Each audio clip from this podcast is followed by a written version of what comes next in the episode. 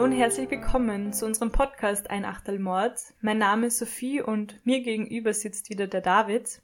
Ja, hallo, also ich finde es schön, dass du sagst, dass wir uns gegenüber sitzen, wenn wir uns über 2000 Kilometer auf Skype sehen, aber... es fühlt sich ein bisschen so an. Es fühlt sich so an, das stimmt. Ist mir schön, dass wir uns so wenigstens ein bisschen sehen. Genau. Ich freue mich auch, dass wir heute wieder hier sind. Es gibt ja heute unseren zweiten Teil zu dem Thema Kinder als Täter. Davor habe ich mir noch die Frage, Sophie, geht's dir gut? Irgendetwas Spannendes zu erzählen? Nein, immer noch Lockdown oder zumindest bisschen Lockdown in Wien. Also so Geschäfte haben jetzt wieder offen, aber Restaurants und so natürlich nicht. Also gibt's noch immer nicht viel zu erzählen. Man kann ja nicht viel machen.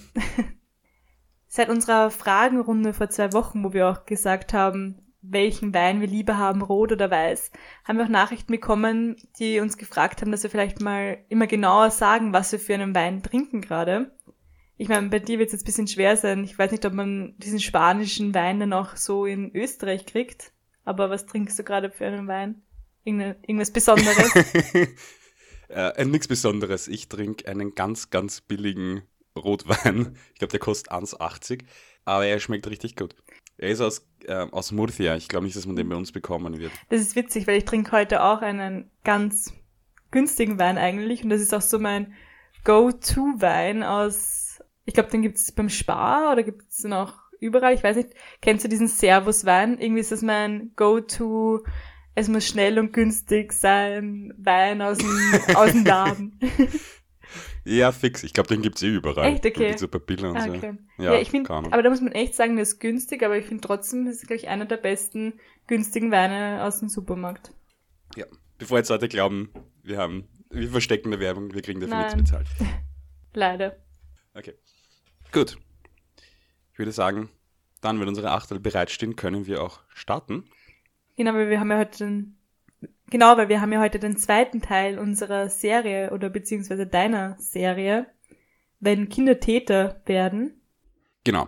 Also beim letzten Mal haben wir einen Amoklauf an einer Schule in den USA beleuchtet, der durch einen 11- und einen 13-Jährigen durchgeführt wurde.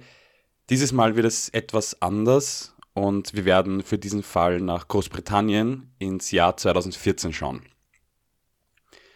Ich stelle dem Ganzen heute eine Triggerwarnung voraus. Es werden unter anderem die Themen Drogen- und Alkoholmissbrauch, sexueller Missbrauch, Mobbing, Suizid sowie selbstverletzendes Verhalten behandelt. Also, wenn einer dieser Dinge euch triggert, würde ich sagen, diese Folge vielleicht eher überspringen. Wir gehen für diesen Fall, wie gesagt, nicht sehr weit zurück, sondern nur ins Jahr 2014, weshalb Namen und Adressen geändert wurden.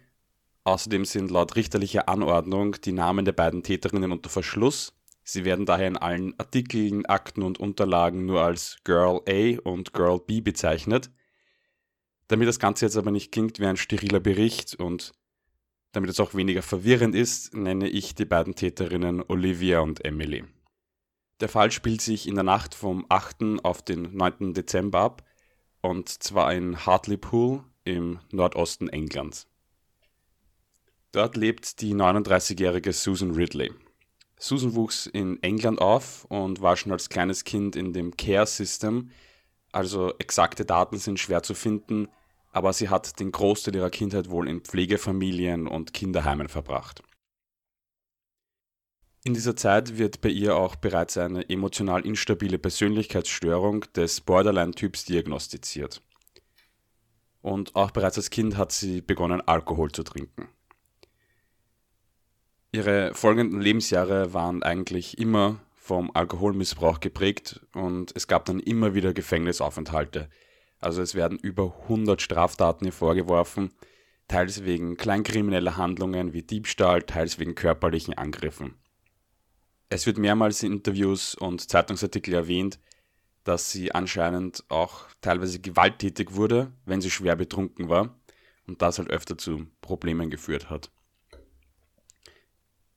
In einer Akte der zuständigen Sozialbehörde wird festgehalten, dass sie gemeint hätte, sich nie sicherer gefühlt zu haben als während ihrer Zeit im Gefängnis.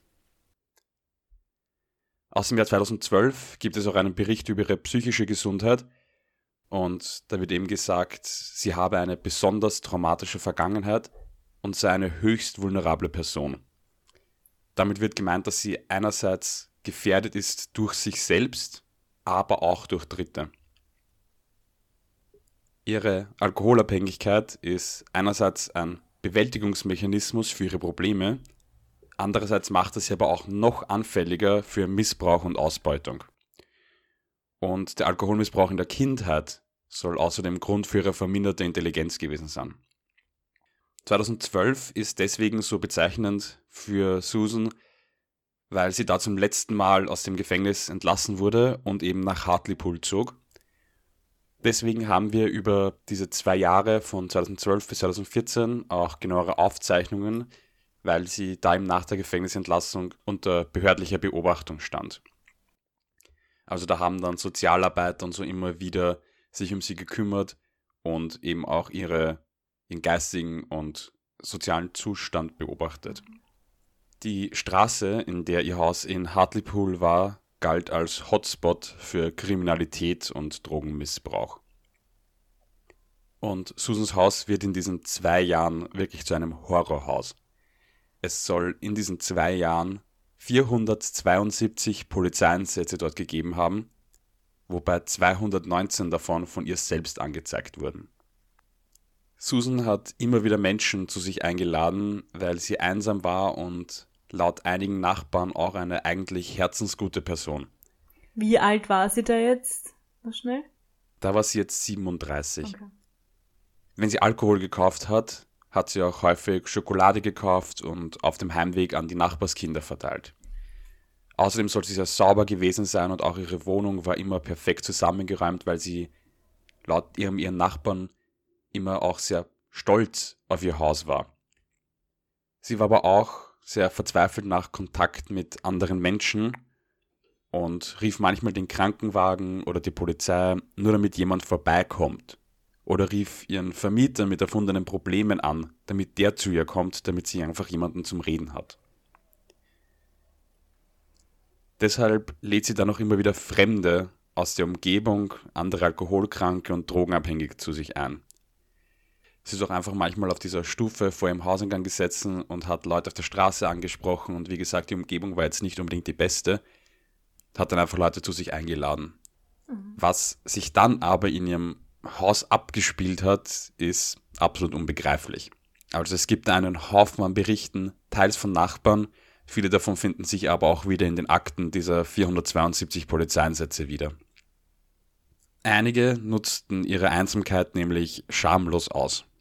Ihre Wohnung verwandelte sich langsam in eine Absteige für all jene, die nicht wussten, wo sie sonst hingehen sollten. Darunter eben Drogenabhängige, die ihre Wohnung als Unterschlupf nutzten, Jugendliche, die dort Partys feierten, und mindestens zwei Prostituierte verwendeten ihre Wohnung zumindest zeitweise als illegales Bordell. Und wo war sie da die ganze Zeit? Eh dabei wahrscheinlich so auf allen möglichen Sachen, dass sie das gar nicht mitkriegt hat, oder? Hat sie sich dagegen gewehrt oder war ihr das wurscht? Das ist relativ kompliziert natürlich, weil sie war einerseits entweder da auch nicht mehr zu Hause oder sie war so unter, sie war schon so betrunken, mhm. dass sie das gar nicht mehr wirklich mitbekommen hat. Das ist eine ganz, ganz komplizierte Situation und man kann sich das irgendwie gar nicht vorstellen, wie ihr Haus so wirklich von anderen Leuten übernommen wird. Von den Jugendlichen, die sich dort aufhielten, waren viele auch deutlich unter 18, die dann eben dort auch teilweise Kinder eben, die eigentlich noch nicht trinken durften, ihr Haus mehr oder weniger genutzt haben als Ort, wo man schon als Kind trinken konnte, weil da hat sowieso keiner aufgepasst. Mhm. Ähm, das Problem war auch, dass sie nicht wirklich als Opfer gesehen wurde weil sie in ihrer Einsamkeit ja diese Leute zu sich eingeladen und teilweise den Jugendlichen auch selbst den Alkohol besorgt hat, aber die dann daraufhin irgendwie sie ausgenutzt haben und ihre Wohnung so übernommen haben. Mhm.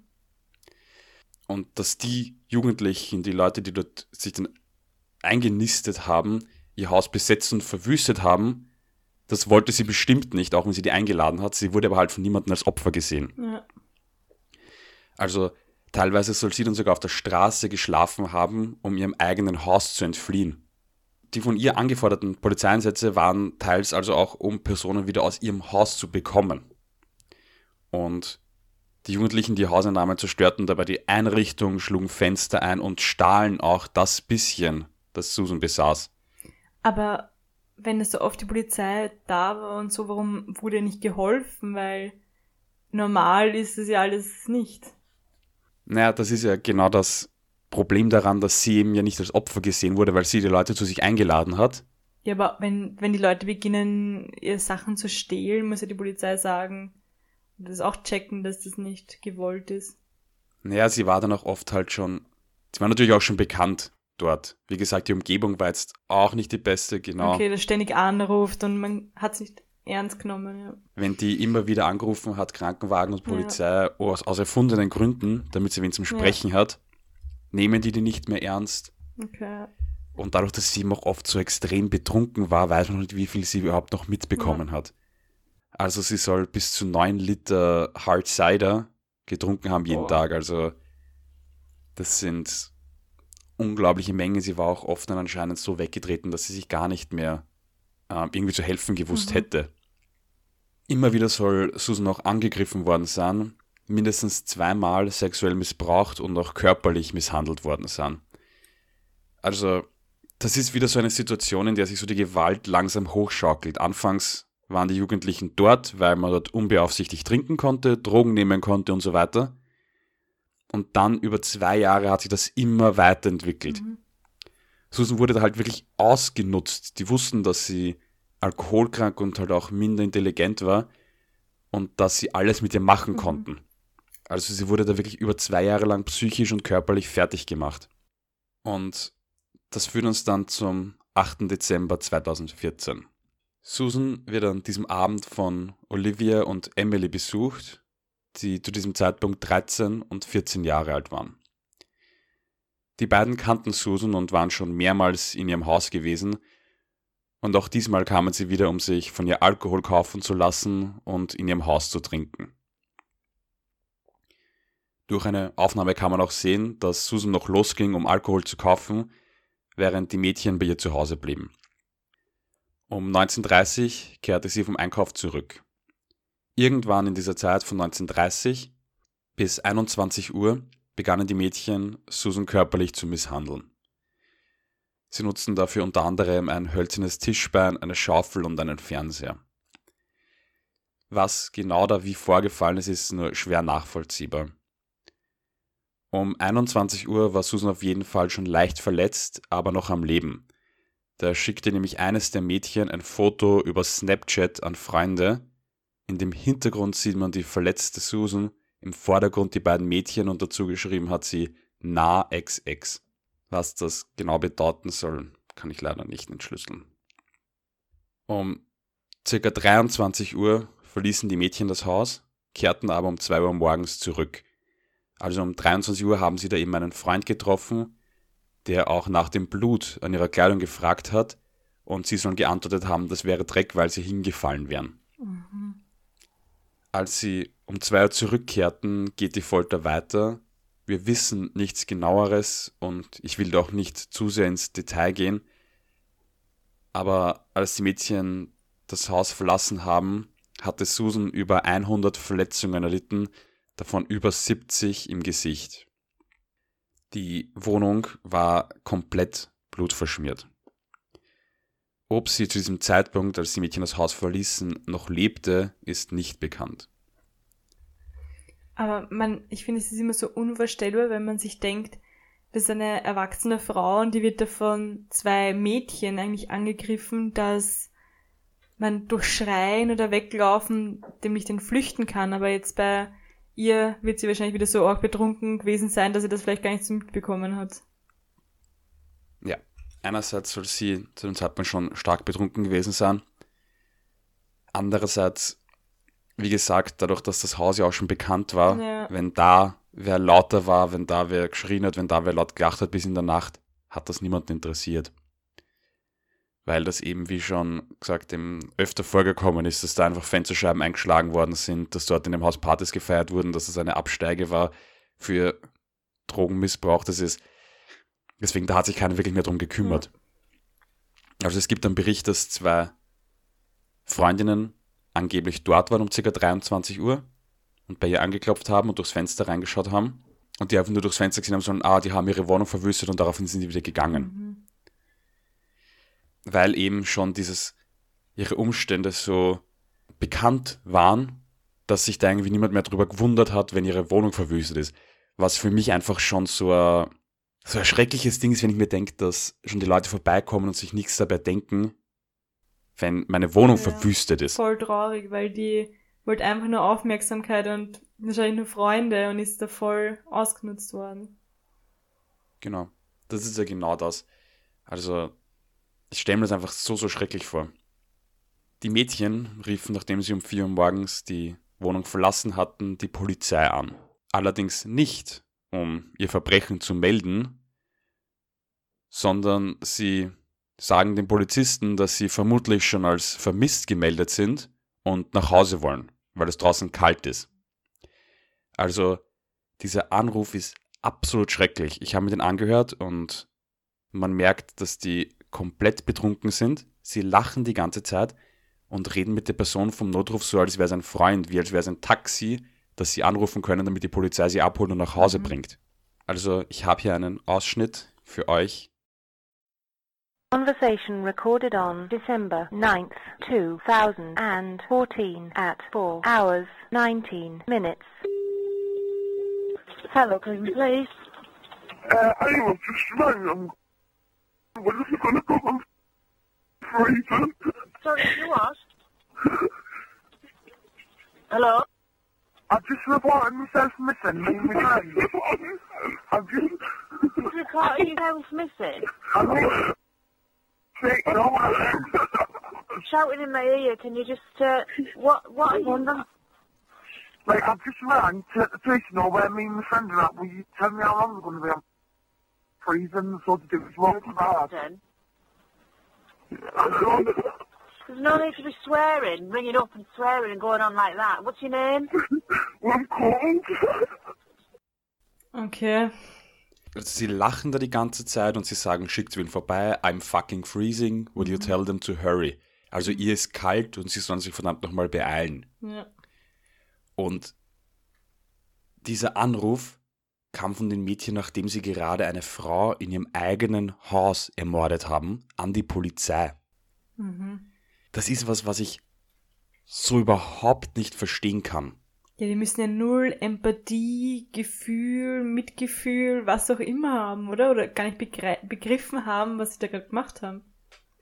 Das ist so unbegreiflich. Das ist, die können einfach wirklich sich, ja, die können da gar kein irgendein Mitgefühl oder irgendwie begriffen haben, was da eigentlich was los ist.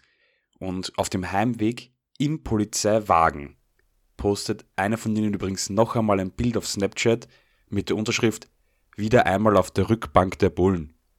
Und das sind eine 13-jährige, ein 14-jähriges Mädel. Wie kommen die auf sowas? Ich verstehe das einfach nicht.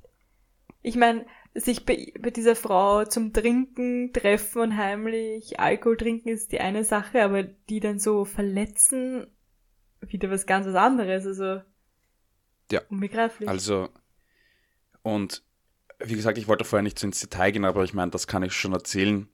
Es gibt während das Ganze passiert anscheinend auch einen Anruf von einem der Mädchen an einen Freund, der gemeint hat, er hat im Hintergrund gehört, dass die eine geschrien hat, schlage den Schädel ein, bring sie um. Dass die währenddessen einen Anruf haben, die haben durchgehend irgendwelche Fotos auf Snapchat gestellt. Es war wie ein, ein Spaß für sie. überhaupt nicht rational gedacht. Also es klingt nicht Absolut nachvollziehbar. Aber ich finde, es klingt doch nicht so, als wären die jetzt komplett alkoholisiert oder auf Drogen, weil wenn du so extrem alkoholisiert wärst, so wie jetzt die, wie die Susan, die kann sich ja überhaupt nicht bewegen. Und wenn man, wenn man so alkoholisiert ist, kann man, glaube ich, nicht auf so einen so gezielt einprügeln und dann noch die Polizei rufen. Ich meine, bei dieser Aufnahme klingen sie schon betrunken, aber jetzt auch nicht extrem orgelallend oder ganz weg von sich. Ja, das stimmt. Und sie haben ja auch noch die Fotos gemacht. Sie haben ja noch da irgendwie, sie waren ja nicht irgendwie komplett weggetreten oder so. Ja. Man kann natürlich nicht genau sagen, was für Drogen sie genommen haben, möglicherweise auch dort, aber es ist unbegreiflich. Also man weiß nicht genau, was sie da im Blut hatten oder was, wie ging es dann weiter? Wo hat sie die Polizei hingeführt? Einfach nach Hause? Die Polizei hat sie nach Hause gebracht. Sie haben Jacken angezogen und deswegen hat die Polizei laut eigener Aussage die Blutspur nicht gesehen. Mhm. Zu Hause wurde dann aber doch noch einmal nachgefragt. Sie waren nämlich, sie haben ja bei dem Polizeianruf gesagt, sie haben, da melden sie sich ja selbst als vermisst eigentlich. Mhm. Also sie sagen, sie wurden wahrscheinlich schon vermisst gemeldet, was auch gestimmt hat. Also sie wurden beide davon davor schon vermisst gemeldet. Und es wird auch fünf Stunden später, also um 9 Uhr morgens, am 9. Dezember, der Vermieter von Susan ihre Leiche finden in der verwüsteten Wohnung. Aber das heißt, diese zwei Mädels waren schon länger vermisst, also die waren schon irgendwo unterwegs. Weil am selben Abend wird man sie ja nicht vermisst gemeldet haben, oder? Oder okay, mit 13 vielleicht schon, ja. Das war eine 13- oder Ja, 14-Jährige, ja, es war 4 Uhr in der Früh, Ja, da waren sie okay. bereits in der Bar schon vermisst gemeldet. ja. Ähm, dazu komme ich aber noch, weil wir Okay. werden, oder am besten komme ich gleich jetzt dazu. Ich werde einfach kurz etwas dazu erzählen zu den Kindern. Aufgrund des Alters der Beschuldigten wies das Gericht ja von Anfang an die Behörden an, die Herausgabe der Namen zu unterbinden. Deshalb gibt es auch nur wenig Angaben zu den beiden, weil keiner von den Journalisten nachrecherchieren konnte. Und es ist eigentlich nur das belegt, was die Anwälte der Kinder vor Gericht über sie erzählt haben. Also zu ihrer Verteidigung. Und die beiden zeichnen von der Kindheit der Täterinnen ein ähnlich düsteres Bild wie von der Kindheit des Opfers. Beide sind eben schon in jungem Alter auffällig geworden. Olivia, das ist die ältere von beiden, wuchs in einem Umfeld auf, das von Gewalt geprägt war. Sie hat als Kind mitbekommen, wie ihre Mutter von ihrem Vater geschlagen und missbraucht wurde und kam deshalb in eine Pflegefamilie. Sie hatte kaum Freunde, weil sie nie gelernt hat, wie man mit Emotionen richtig umgeht. Sie war deshalb auch in ihrem Pflegeheim in Therapie. Sie sollte da zum Beispiel Bilder malen und die waren teilweise wirklich voll mit Gewaltfantasien. Sie hat einfach nie gelernt, wie man mit Emotionen richtig umgeht, wie man irgendwie Empathie empfindet, wie man sich verhält, wenn man traurig ist, wie man sich verhält, wenn man wütend ist. Sie hat einfach wirklich nie irgendwo ein Verständnis davon bekommen, weil sie das in der Kindheit einfach nie gelernt hat. Die jüngere von beiden, Emily, kam hingegen aus einem guten Haushalt, also eine stabile Familie und auch eigentlich strenge Eltern. Ja, weil mich wundert's auch, dass die beiden, also was heißt, mich wundert's, das klingt vielleicht das komisch, aber dass die beiden auch sofort vermisst gemeldet werden, wenn, also ich habe mir jetzt irgendwie vorgestellt, dass die beide vielleicht aus so zerrütteten Familien kommen, kommen, wo sich die Eltern vielleicht nicht drum scheren oder die es gar nicht interessiert, wo sie sind am Abend. Aber dass sie dann, Mhm. ich finde, dass sie sofort vermisst gemeldet werden, zeigt ja auch irgendwie, dass da schon wieder hinter ist und eigentlich auf die beiden schaut und so. Ja, also was genau bei Emily vorfiel, kann man leider aus den zugänglichen Aufzeichnungen nicht sagen, aber sie lief schon als kleines Kind von zu Hause weg, verhielt sich gewaltbereit, schwänzte Schule und das alles schon im Alter von unter 10. Okay. Also ihr wird in der Schule ein, laut diesen Akten ein Autoritätsproblem unterstellt und ihre Eltern waren so überfordert mit ihr, dass sie ebenfalls in eine Pflegefamilie kam. Da war sie elf Jahre alt und bereits in dem Alter auch häufig betrunken. Was auch eine ganz komische Geschichte ist, dass man irgendwie sagt, da haben die Eltern ihr eigenes Kind im Alter von elf Jahren an eine Pflegefamilie übergeben. Das ist auch der Grund, warum die beiden anscheinend so vermisst gemeldet wurden, wie du gerade vorher gesagt hast. Sie waren beide eben dadurch jetzt in Pflegefamilien bzw. in Pflegeheimen, in Kinderheimen. Okay. Und da gibt es natürlich ja, da wird mehr aufgepasst. Ja. Da wird geschaut, ob die Kinder im Bett sind um 10 und so. Ja. Deswegen, genau. Was ich da eben auch so interessant finde daran, dass eben die Eltern ihr eigenes Kind weggeben, was irgendwie für mich auch ganz komisch ist, weil wenn man sich andere Fälle anschaut, wie wo manchmal Serienmörder noch von ihren Eltern vor Gericht gesagt werden, das ist mein Kind, der war das nicht. Und die geben ihr Kind, weil sie einfach nicht mehr mit ihm zurechtkommen, weg. Ja, aber ich finde, das kann man jetzt auch nicht so pauschal verurteilen, weil wir wissen ja nicht, was da alles war und so. Da bin ich voll deiner Meinung und ich bin auch der Meinung, dass das wahrscheinlich. Vielleicht wollten die Eltern auch nur das Beste für ihr Kind, Eben. weil sie gewusst haben, bei uns funktioniert das nicht. Ja. Und deswegen muss sie in eine Pflegefamilie, weil wer weiß, was sonst noch Schlimmes passiert, wenn es bei uns nicht funktioniert, weil sie haben versucht, ihr Regeln zu geben. Also die Eltern haben immer wieder gesagt, dass sie versucht haben, ihr zu helfen, dass sie versucht haben, ihr Regeln zu geben, in sie in Schranken zu weisen, dass sie eben nicht alles durfte. Aber wie gesagt, sie ist schon im Alter von zehn weggelaufen und mit elf war sie eben auch schon gemeinsam unterwegs mit der Olivia. Die kannten sich schon seit einigen Jahren dann. Und sie tranken gemeinsam Alkohol, rauchten gemeinsam Marihuana und terrorisierten auch ihre Nachbarschaft. Also ein Nachbar beschreibt vor Gericht, allein waren sie okay und konnten sogar liebe Mädchen sein, aber zusammen waren sie Teufel. In dieser Zeit rannten sie auch mehrmals zusammen von zu Hause weg und dabei lernten sie dann eben auch Susan kennen. Also es gibt einen Zeitraum, wo gesagt wird, dass innerhalb von 40 Tagen sollen sie insgesamt 18 Mal weggelaufen sein. Das heißt, 18 Mal waren sie über die Nacht hin außerhalb von ihrem Haus, also außerhalb von der Flingenwelt, weil die waren ja 13 und 14, die durften ja noch nicht hinaus. Eigentlich alleine in Ja. der Nacht. Und dabei haben sie dann eben auch dieses Haus von Susan kennengelernt, in dem sie anscheinend schon mehrmals zuvor waren, um dort zu trinken, um dort Drogen zu nehmen vielleicht. Weil, wie eben gesagt, in dieser Stadt war dieses Haus auch relativ bekannt. Am Tatabend soll Olivia ihre Mutter besucht haben und diese soll sich aber, statt sich darüber gefreut zu haben, ihre Tochter mal wiederzusehen, zu ihr gesagt haben, dass sie egal sei und dass sie sich umbringen soll. Okay. Und daraufhin hat Olivia anscheinend Schmerzmittel von ihrer Mutter gestohlen und die eingenommen. Dann traf sie sich mit Emily und ging zu Susan. Und der Rest von diesem Abend ist ja bereits bekannt. Am nächsten Tag sollen die beiden mit ihren Pflegeeltern auch darüber gesprochen haben. Also sie hat einer hat dann gefragt, wie das ausschaut, wenn ein Kind jemanden umbringt, was gibt es da für Folgen, was passiert da, geben ihn ins Gefängnis? Und die andere soll, weil eben relativ schnell natürlich das bekannt geworden ist, man hat davon gewusst, dass diese Frau ermordet wurde, die soll sich sehr interessiert haben dafür, woraufhin beide Pflegefamilien die Polizei alarmiert haben und durch die Aufnahmen der Kameras und die großen Mengen an DNA-Rückständen, weil die beiden haben in der Wohnung ja alles ruiniert, die haben sehr viele Gegenstände benutzt und davon nichts gesäubert oder auch nicht mal versucht, das irgendwie zu vertuschen, werden die beiden Mädchen auch recht schnell als Täterinnen gefasst. Und es gibt eine richtige Welle der Entrüstung in Hartlepool und in England, als die Bevölkerung eben erfährt, was sich in der Nacht in diesem Haus abgespielt hat. Noch dazu, dass es eben eine 13- und eine 14-Jährige waren. Und umso geschockter waren sie umso mehr Details herausgekommen eben sind. Eben das mit den Fotos auf Snapchat, das mit dem Polizeianruf und auch eben dieser extremen Brutalität, mit Ja. der vorgegangen wurde.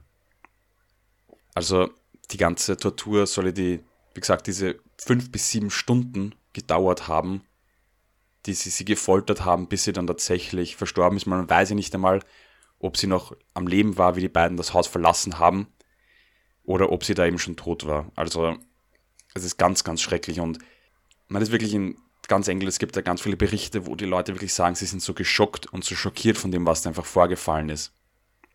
Im Juli 2015 findet dann die erste Gerichtsverhandlung statt. Die Mädchen sind zwar teilweise geständig, aber auf den Tatwaffen finden sich widersprüchliche Hinweise. Die Spuren passen nicht mit den Aussagen zusammen. Außerdem werden auch die Fotos gezeigt, die ja das Ganze dokumentieren, wie das Ganze abgelaufen ist. Dass man wusste ja, dass die beiden dort waren. Man hatte dieses Foto, wo sogar sie beide und das Opfer zu sehen sind von dem Tatabend.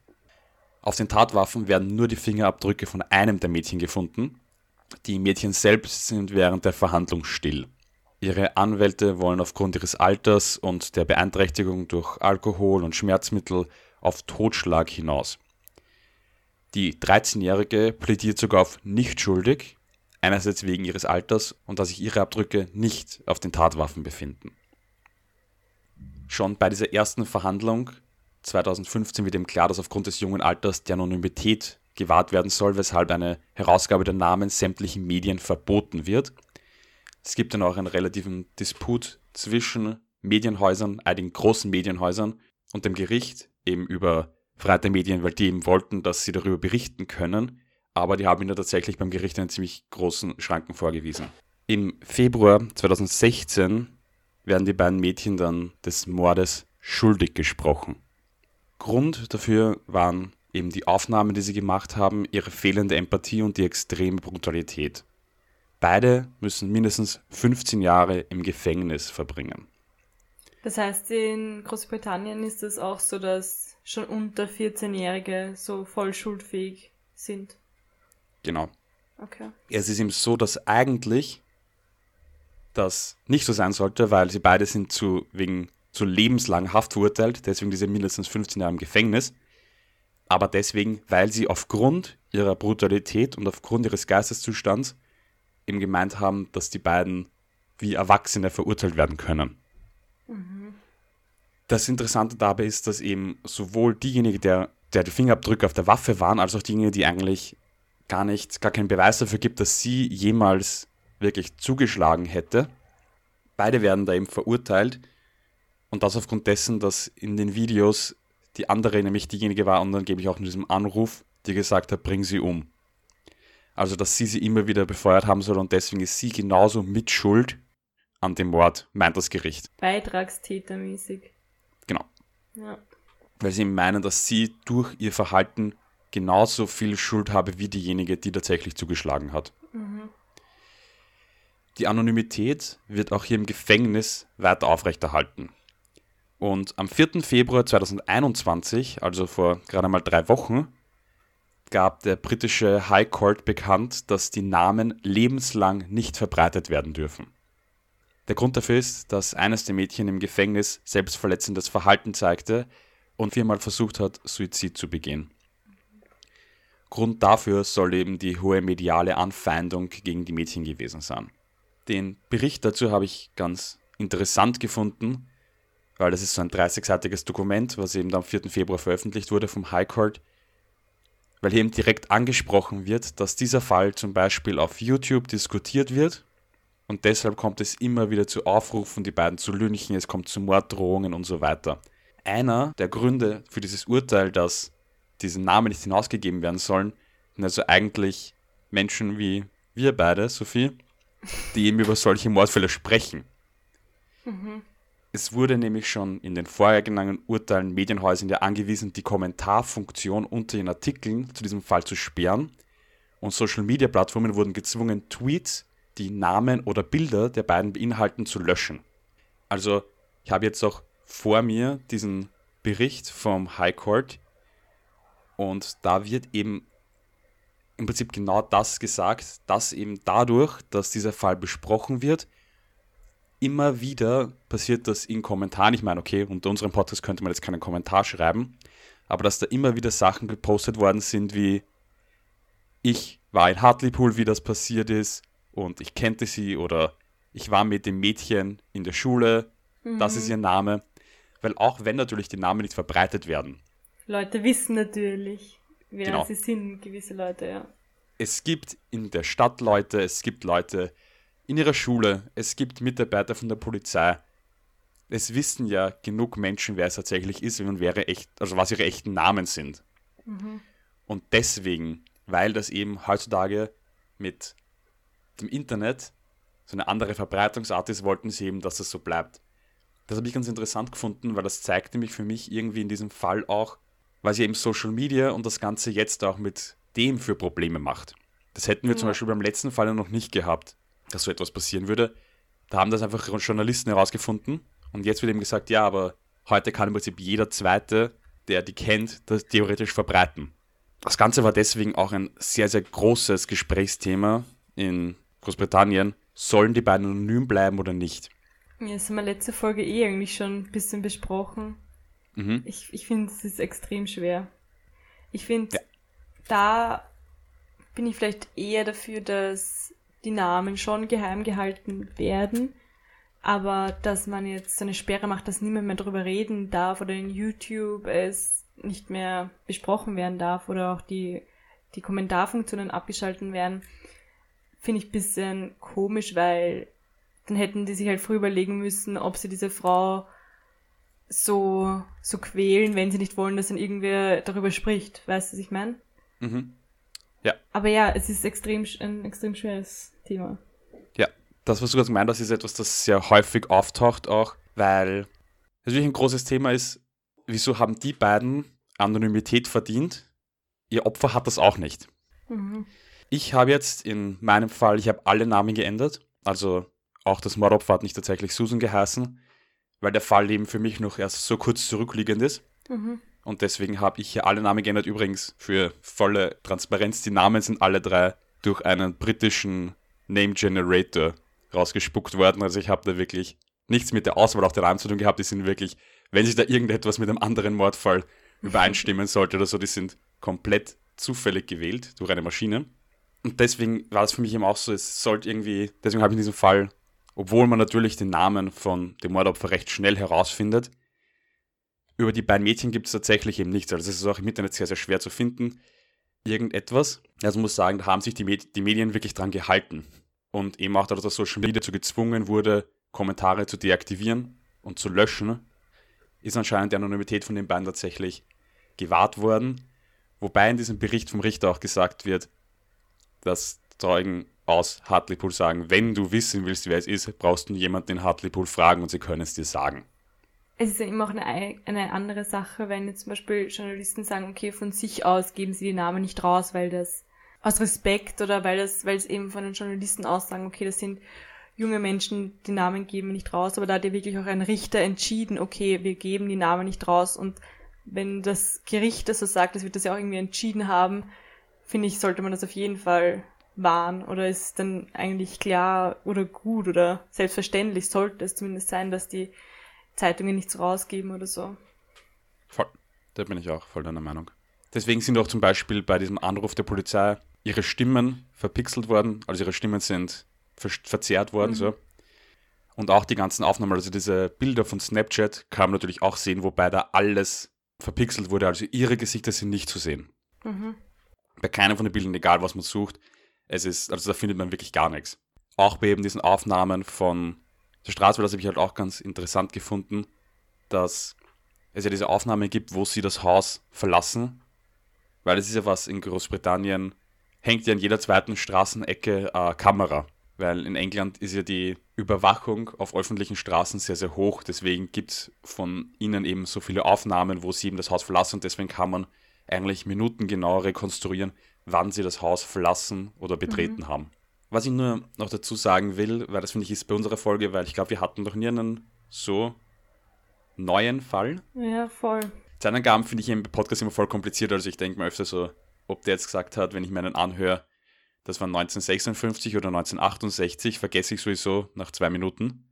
Deswegen möchte ich es hier nochmal kurz sagen. Also die beiden Täterinnen wurden nach 2000 geboren.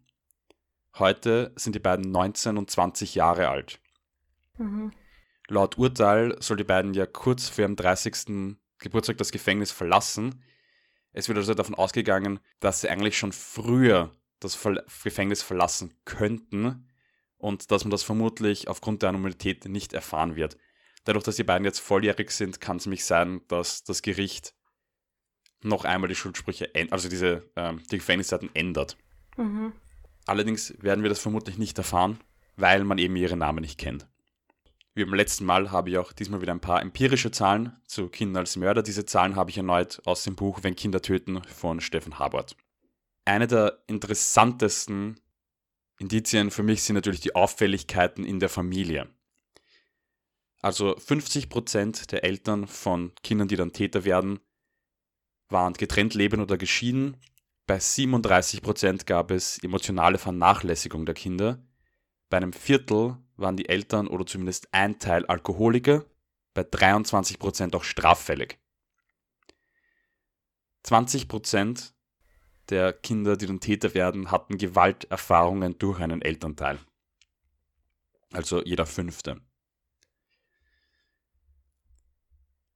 Psychologische Faktoren, also Persönlichkeitsmerkmale nach ICD-10, das ist diese internationale statistische Klassifikation der Krankheiten, waren 57% der Kinder wenig empathisch bzw. gemütsarm und knapp die Hälfte hatte eine aggressive oder hochaggressive Persönlichkeit.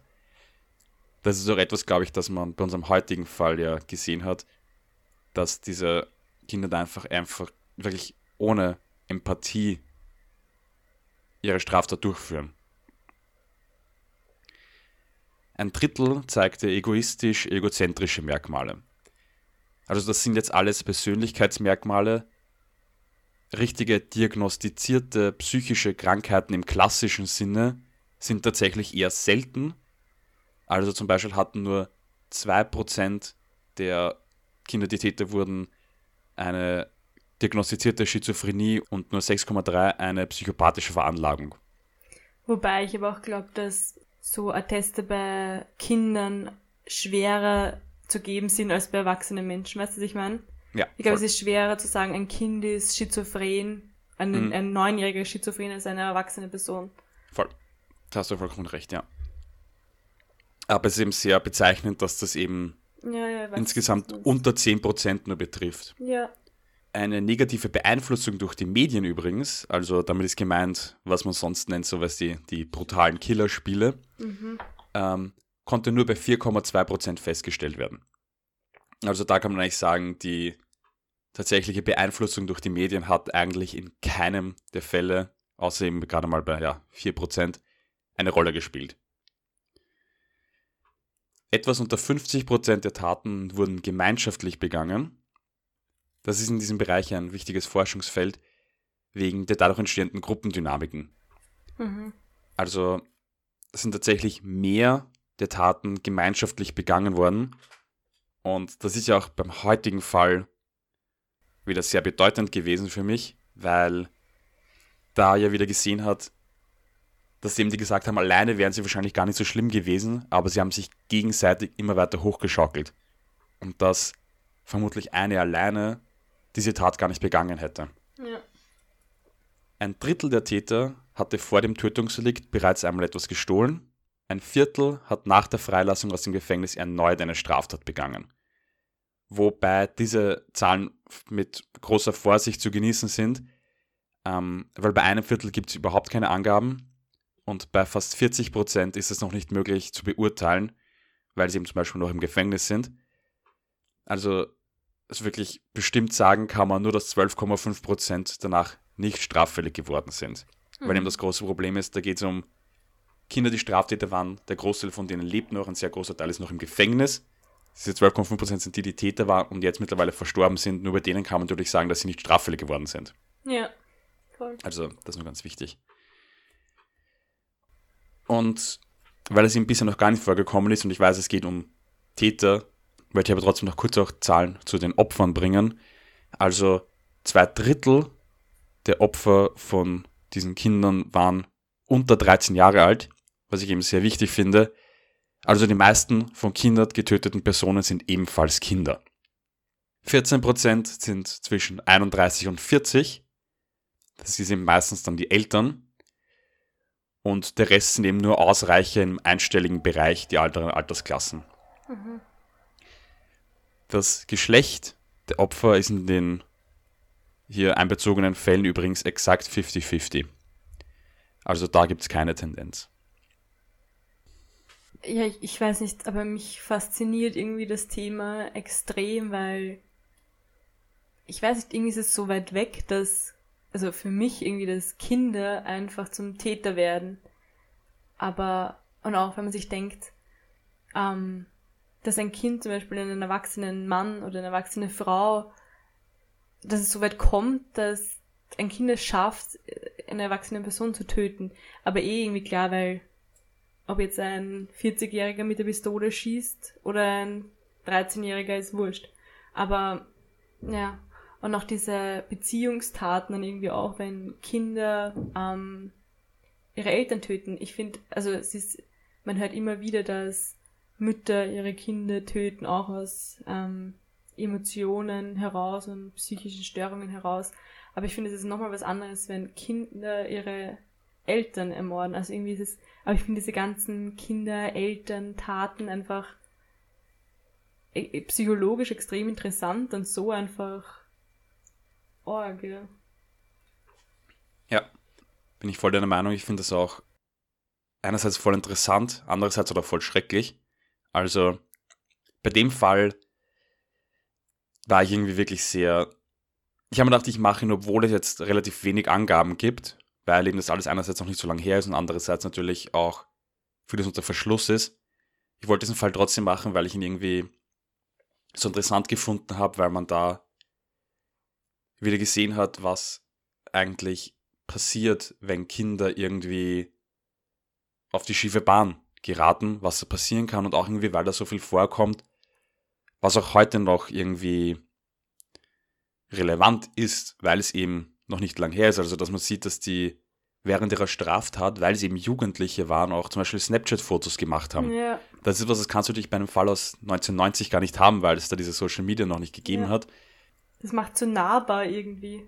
Genau. Weil Instagram, Stories oder früher oder jetzt immer noch Snapchat ist einfach so nah. Jeder verwendet es wahrscheinlich täglich. Und ich finde eben auch so bezeichnend daran, dass man eben sieht, dass es, was für ein Geisteszustand auch die Jugendlichen da gewesen sein müssen, die 13-Jährige und die 14-Jährige, dass die, während sie eine Person verletzen, Fotos posten. Also das Foto von ihnen gemeinsam mit der Susan war ja, da war sie schon leicht verletzt. Die haben ihre Folter da unterbrochen, um ein Foto auf Snapchat zu laden. Ja, und ich finde aber genau das zeigt ja wieder das Kindliche, das Naive, weil vielleicht ein Erwachsener denkt sich, wenn ich das jetzt post, bin ich ja dumm. Ein Foto im Internet wird immer im Internet bleiben, auch wenn das, wenn das Snapchat eigentlich nach 24 Stunden wieder weg ist.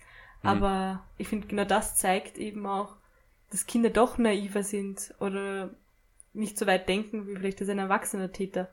Ja. Und dass dann vielleicht auch wieder gerechtfertigt ist, dass eben die Jugendstrafe gibt oder eben in, zum Beispiel, wie es in Österreich ist, unter 14-Jährige unmündig sind. Voll. Das ist mir auch genau das, wo ich da jetzt hinaus wollte. Also, das ist einfach, das zeigt irgendwo den ihren Geisteszustand, dass ich das so etwas mache, dass ich da einfach währenddessen wirklich Fotos poste. Warum ich diesen Fall noch gewählt habe, ist natürlich, weil es sich hierbei eben um Mädchen gehandelt hat, die die Täterinnen waren, was wir beim letzten Mal in den Statistiken schon gesehen haben, eigentlich nur ein sehr, sehr kleiner Prozentsatz ist. Und was ich eben dadurch eben, dass ich eben dann halt gefunden habe, dass man eben nochmal diese Perspektive sieht und da auch mal etwas ein bisschen anderes und nicht dieses klassische, dass man sagt, das ist irgendwie, Kinder haben irgendwie einen Amoklauf in der Schule oder so etwas. Was eben da auch nochmal ist, habe nicht gehofft, dass ich dadurch möglichst zwei verschiedene Fälle herausbringe. Weil eben auch bei denen ja es keine Waffe gab. Also die beiden Mädchen hatten keinen Zugang zu einer Waffe, wie zum Beispiel die beiden in der letzten Folge. Und sie haben dann einfach die Möbel dieser Frau benutzt, um sie zu ermorden, was eben ausschrecklich ist. Also es geht nicht mal um den Zugang zu einer Waffe. Der muss ich mich, weil das war beim letzten Mal irgendwie auch so eine große Geschichte, Ja. dass wir darüber gesprochen haben, hätten die vielleicht keinen Zugang zur Waffe gehabt, hätten sie so etwas vielleicht nicht getan, aber Auf das kommt es anscheinend nicht an. Genau, das ist anscheinend doch nicht das Ausschlaggebende. Okay, damit beenden wir den heutigen Fall wieder. Wenn ihr noch mehr von uns wollt, könnt ihr uns gerne auf Instagram folgen, da heißen wir an achtemord.podcast oder uns auch eine E-Mail schreiben, wenn ihr Fragen, Anregungen oder auch etwas anderes uns mitteilen wollt. Könnt auch gerne an achtelmord.gmail.com. Außerdem würden wir uns freuen, wenn ihr uns eine gute Bewertung gebt, zum Beispiel bei Apple Podcasts. Wir werden unser Achtel jetzt noch austrinken und werden uns dann in zwei Wochen wieder treffen auf eine neue Folge. Ein Achtelmord.